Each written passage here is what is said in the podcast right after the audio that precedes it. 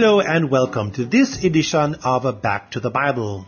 Today we wrap up our three week series, Life Lessons from David, the man who would be king, with a final message called Remaining Humble when God gives you all you want. Before we get into today's study, a reminder that our Bible teacher, Dr. John Neufeld, will be the main speaker at the Kingston Keswick Convention to be held at the Boulevard Baptist Church from Sunday, January 21 through to Sunday, January 28.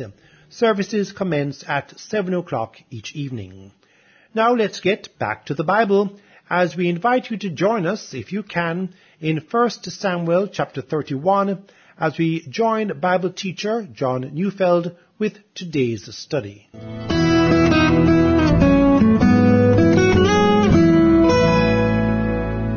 I must confess that there are several chapters in the Bible that I find very difficult to read.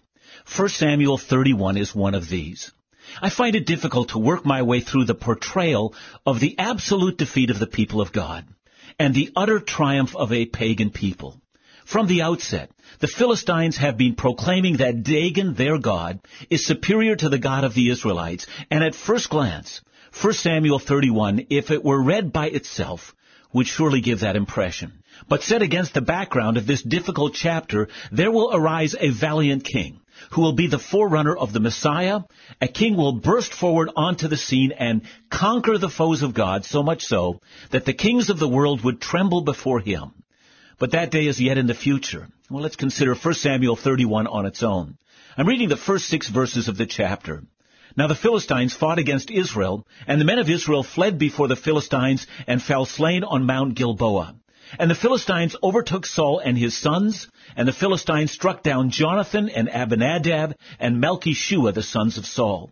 The battle pressed hard against Saul, and the archers found him, and he was badly wounded by the archers. Then Saul said to his armor bearer, Draw your sword and thrust me through with it, lest these uncircumcised come and thrust me through and mistreat me. But the armor bearer would not, for he feared greatly. Therefore Saul took his own sword and fell upon it. And when his armor bearer saw that Saul was dead, he also fell upon his sword and died with him. Thus Saul died and his three sons and his armor bearer and all his men on the same day.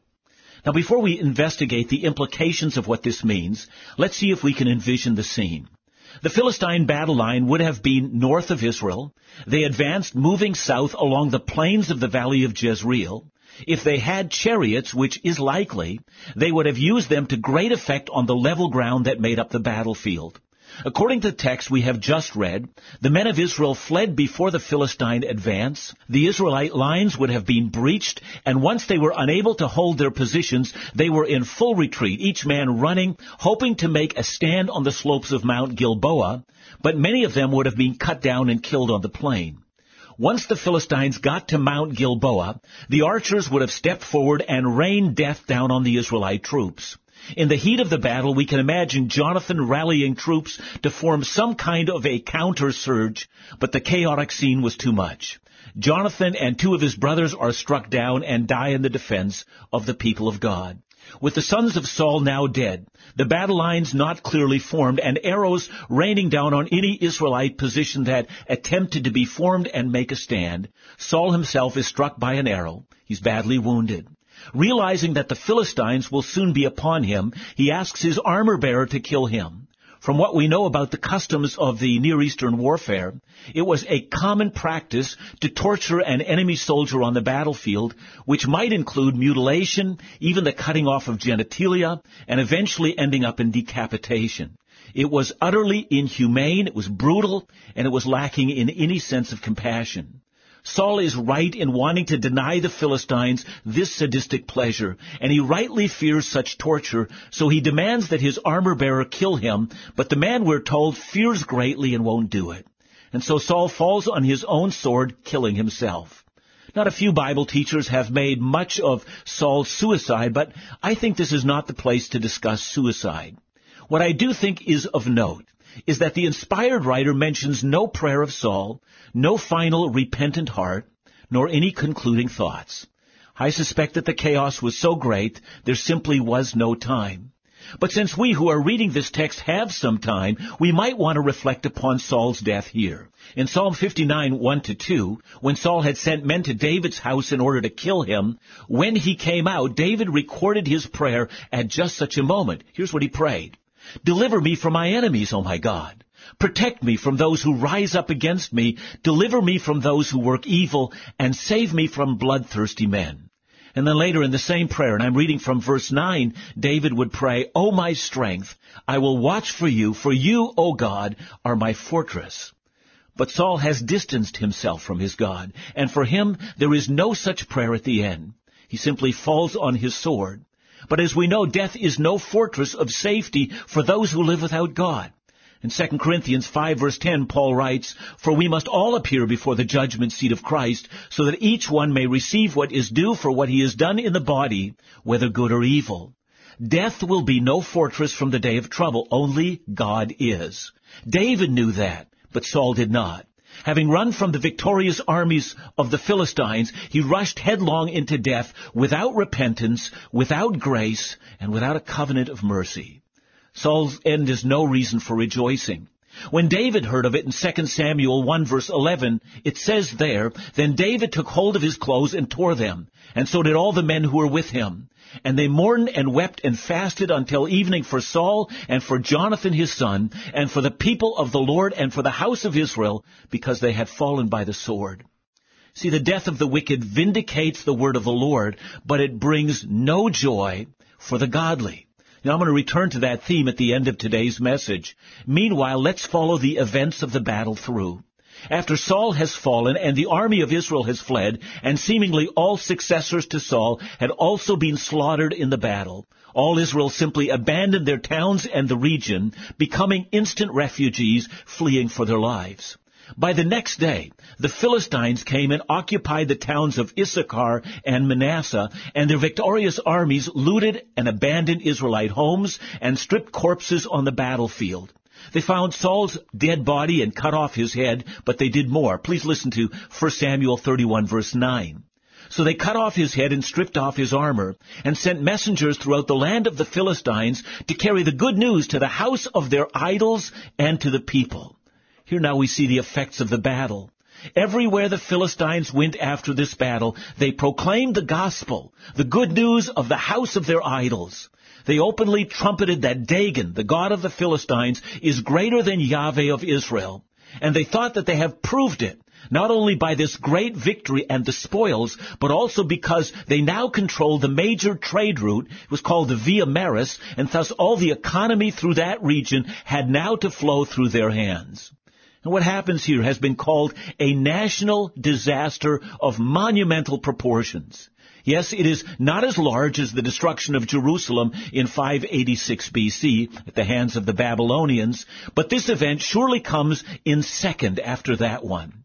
Israel's king has been slaughtered. Her mighty men lie dead on the battlefield, and her ability to direct her own economy was ruined. And all this was done while Philistia was pronouncing the gospel of their god Dagon. Now, before we process what that actually means and how to apply it to our world today, one more thing needs to be added. Let's read the last several verses of 1 Samuel 31. They put his, that is, Saul's armor in the temple of Ashtaroth, and they fastened his body to the wall of Bethshan. But when the inhabitants of Jabesh Gilead heard what the Philistines had done to Saul, all the valiant men arose and went all night, and took the body of Saul, and the bodies of his sons from the wall of Bethshan, and they came to Jabesh and burned them there. And they took up their bones and buried them under the tamarisk tree in Jabesh, and fasted seven days. You know, Jabesh Gilead was a city with walls, and so they were unwilling to surrender their city to the Philistines. They would have strengthened their fortifications and remained. And then in an act of valor, after hearing of the mistreatment of the bodies of Saul and of the royal family, they made a risky journey through the night. Bethshan would have been some 25 kilometers from their city, and furthermore they had to ford the Jordan River to get there, but they removed the bodies of the royal family in order to lay them to rest with some kind of dignity. And the reason is fascinating. Forty years earlier, when Nahash, the Ammonite, had besieged their city, and threatened to remove the right eye of every one of their men, Saul, in one of his finest moments as a king, defended them and drove out the Ammonites. And these men, the men of Jabesh Gilead, never forgot. In spite of all the errors and sins of Saul, they showed their gratitude to what he had done. And like many who love it when a leader falls because of his own sin, these men will have none of that. They will honor him in the end. And so a period of time in Israel's history is played out when it would seem like the enemies of the God of Israel had won, and that Israel has been humiliated and disgraced in a way that she could hardly lift up her head. And when we come back, we'll try to understand the question of why it is that God allows such things to occur, and why in the midst of such things we can still have hope and assurance that our God is in control and that He remains victorious.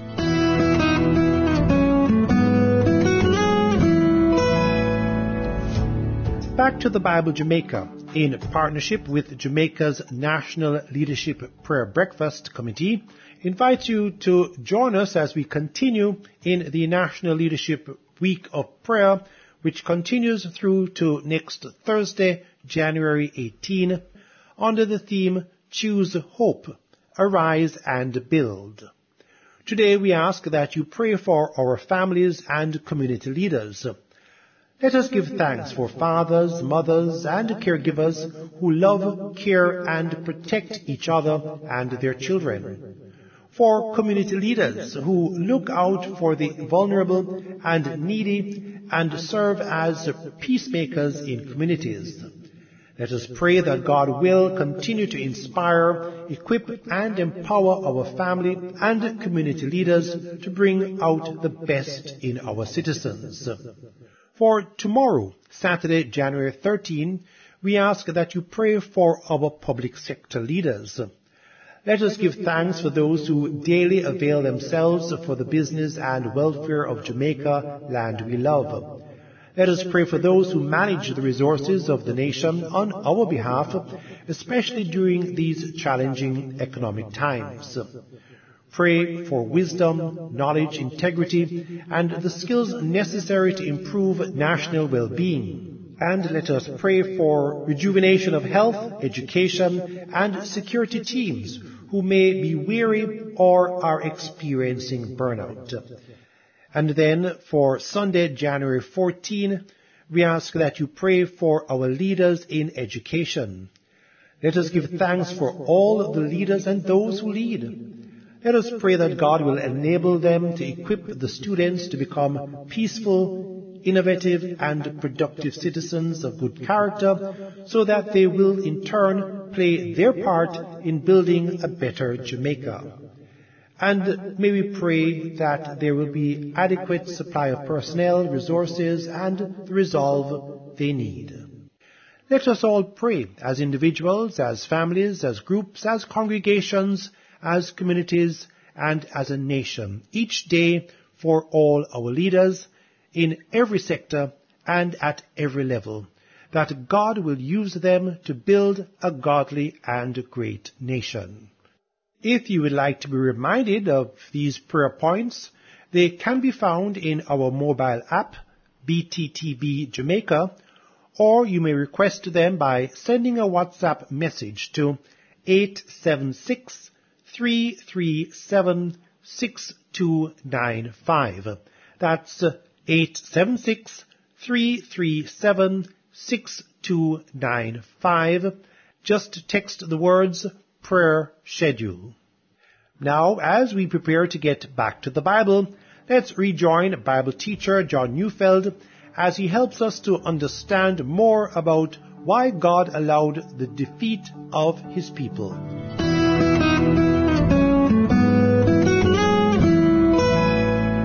If you go to North Africa today, you go to country after country that once was an important seat of the Christian church. Lands where the gospel had once been proclaimed now are all under Muslim hands. Simon of Cyrene, who carried Christ's cross and then was purported to have been converted, came from North Africa. The Ethiopian eunuch came from there. The spread of the faith in that part of the world for the first five centuries was rapid and intense. Alexandria of Egypt was a great Christian center. Even though our Bible records the journeys of Paul in Europe, North Africans were among the very first people to receive and openly embrace the gospel. With Muslim invasions, many Christians fled to Europe and many Christians died and many apostatized to Islam in order to survive. It's a history I find difficult. Or consider the Holocaust of the Armenian Christians in Turkey that all but eclipsed Christianity in that country. Christians are sometimes left to ponder why God should allow such a thing. And yet even while I don't pretend to answer this question, I am reminded of other biblical occasions of defeat. I'm reminded of the fall of Jerusalem at the hand of the Babylonians, the utter destruction of the temple, and the removal of the entire population of Israel from their land. And yet as horrible as that may seem, Jeremiah in Lamentations 3 verse 23 to 25 says that even in those horrible events, the steadfast love of the Lord never ceases. His mercies never come to an end. They are new every morning. Great is your faithfulness. The Lord is my portion, says my soul. Therefore I will hope in him. And of course, we know that God would not allow Israel to live in rampant idolatry, but that he would punish them. And more, we also know that the destruction of Jerusalem was not the end. In the book of Daniel, Israel learned a lesson they could never have learned if they had not been driven out of the promised land. They learned that Yahweh was God not just over Israel and Jerusalem. He was God over Babylon. Indeed, he was God over the whole world. In the end, even the king of Babylon himself had to admit that Daniel's God was king over all, and that, as is recorded in Daniel 4 verse 3, his kingdom is an everlasting kingdom, and his dominion endures from generation to generation. It's because of the Babylonian captivity that Israel finally and ultimately put aside their idolatry and recognized something they had never seen before. There is but one God, and Yahweh of Israel rules all the nations. If the destruction of Jerusalem had not happened, they would never have seen this. You know, same is true for another national disaster. 2,000 years ago, the Son of David and the Son of God rode into Jerusalem only to be nailed to a cross, be bitterly abused, and killed and laid into a tomb. But it's only because of that that the gospel has broken the bonds of Judaism and is heard in the whole world, resulting in the conversion and salvation and eternal destiny of countless millions of people. Had Jesus not been so thoroughly crushed, the gospel would never have been heard. And that takes us back to the fateful battle at the slopes of Mount Gilboa, where Saul and his three sons died. Israel looks hopelessly defeated, and Philistia is proclaiming the gospel of Dagon everywhere. The faithful in Israel hang their heads in shame and wonder how it is that God could have allowed such a thing. Well, the first reason he did is because God will not tolerate idolatry even among his own people. False gods, blatant disobedience, and a going of our own way is not overlooked by God. Saul, if he refused to look to God, would be defeated by the Philistines. You know, the same can be said of us. Individual Christians and the church as a whole. If we deny the word, if our gods become money, pleasure, pride, acceptability in the eyes of the world, God will not bless us. He will allow us to be defeated by our enemies. God is holy, and He will not be mocked, even by His own people. You know, the second reason why God would allow such a thing is because God was preparing his man, David, to step onto the throne. As 1 Samuel ends in absolute collapse, so 2 Samuel begins with the words, after the death of Saul, when David had returned from striking down the Amalekites. As 2 Samuel begins to play out, David moves from the Philistine city of Ziklag to the Judean city of Hebron. And for seven years he seems to hobble along and half of Israel proclaims him as king and the other half proclaims Saul's remaining son Ishbosheth as king. But eventually David becomes the sole king of all Israel. After defeating the Jebusites in Jerusalem and claiming that city as the capital of Israel, David does the next great thing. He engages Philistia in such a warfare that in 2 Samuel we read that he so utterly defeats the Philistines that they never rise as a nation again. Furthermore, as 2 Samuel 7 tells us, the time came in David's reign that God gave him rest from all his surrounding enemies. He essentially defeats Philistia, Moab, Ammon, Syria to the north, and lays down the foundations of a secure kingdom which will lead to an era of peace. Had it not been for the utter defeat of Saul, David would never have come to the kingdom. You know, sometimes in moments that seem to be the greatest defeat in our personal lives, God uses the place of utter defeat to build on the ruins of that place the foundations of His kingdom. Such as the tomb where Jesus was laid. In that place that received the dead, defeated, broken body of our Savior, in that very place has come the earth's greatest triumph. Since this has been a series about the man who would be king and a series of what it means to live lives of significance, we've learned several things. David never scratched and clawed his way to significance, much like a corporate executive might or an athlete might fight his or her way to recognition.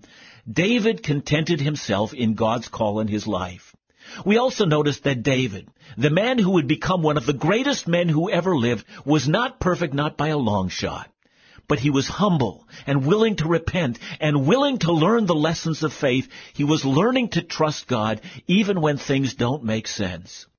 But before we leave our study of David, we will do well to learn one more life lesson from David. Saul, the man who sought David's life, was dead. And with Saul's death came the opportunity to claim the throne of Israel. And all of this was from God. It would have been so easy for David to gloat over his defeated enemy, King Saul. But he does not. I want to end with David's Song of Lament, which he wrote following the news that Saul had died in battle. Indeed, the Bible says that he not only composed this lament, but he taught the lament to the people of Judah, whom he ruled shortly after Saul's death. The lament begins this way. Your glory, O Israel, is slain in your high places. How the mighty have fallen. Tell it not in Gath. Publish it not in the streets of Ashkelon, lest the daughters of the Philistines rejoice, lest the daughters of the uncircumcised exult. You know, Gath and Ashkelon were principal cities among the Philistines, and David couldn't even begin to countenance that someone in Israel might rejoice over the death of Saul, and that the Philistines might find a reason for joy. When a man appointed by God has fallen, even because of his own sin, David would not allow anyone to feel some sense of delight. And that is the final life lesson we learn from the man who would become the greatest king of Israel outside of Jesus. When God gave him everything he wanted, he remained humble and defended the king of Israel who tried to have him slain. No one lives a life of significance until they deeply drink from the well of humility and defend the people of God when everyone else would slander them. Yes, God had vindicated David in the end, but he would not mock those who sought his undoing. Men and women of significance, men and women of God are that way. For when they receive from God all they ever wanted, they remember that this came only because God was gracious and not because they were morally superior. They remember that it is God who removes kings and lifts men to become kings. It is God who does all things for His glory. And when in glorifying Himself, God also condescends to show mercy to us, allowing us to live lives of significance. All we can do is to remain humble and bow our knee to Him who is the only true King and redound all praise and glory to Him.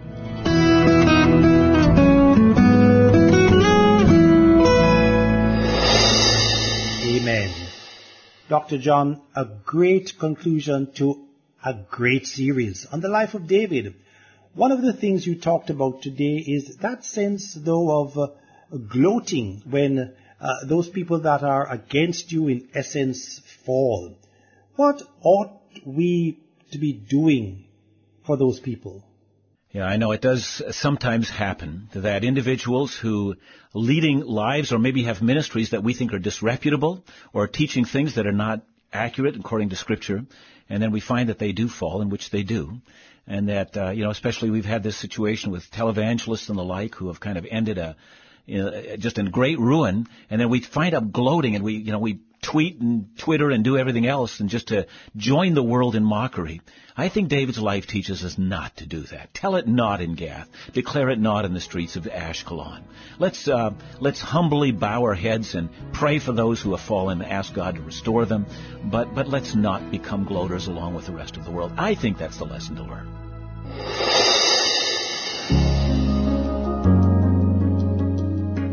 Thanks for joining us today here on Back to the Bible, brought to you by Back to the Bible Broadcast Jamaica in partnership with listeners who give in support of this ministry.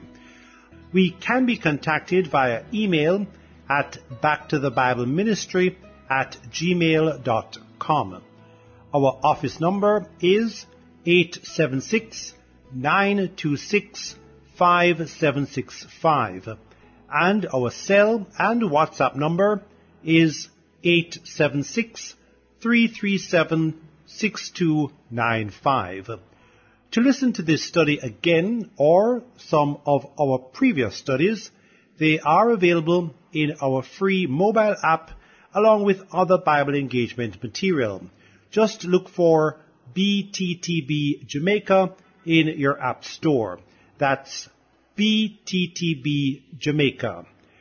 A reminder that we still have copies of our 2024 calendar available in Mandeville at Forever Young in the Manchester Shopping Centre and here in Kingston at Source of Light Bookstore and of course our office both located in Hagley Park Plaza. Calendars are available for your contribution of $700 each as uh, the funds go towards supporting the ministry. Well, the weekend is here and as always we encourage you to be in church, fellowshipping with believers and studying God's Word. And be sure to join us next week as Bible teacher Dr. John Neufeld begins a new series focusing on the Gospel of Luke chapters 2 through to 6. That's next week, right here on Back to the Bible Jamaica, leading you forward in your walk with Jesus every day.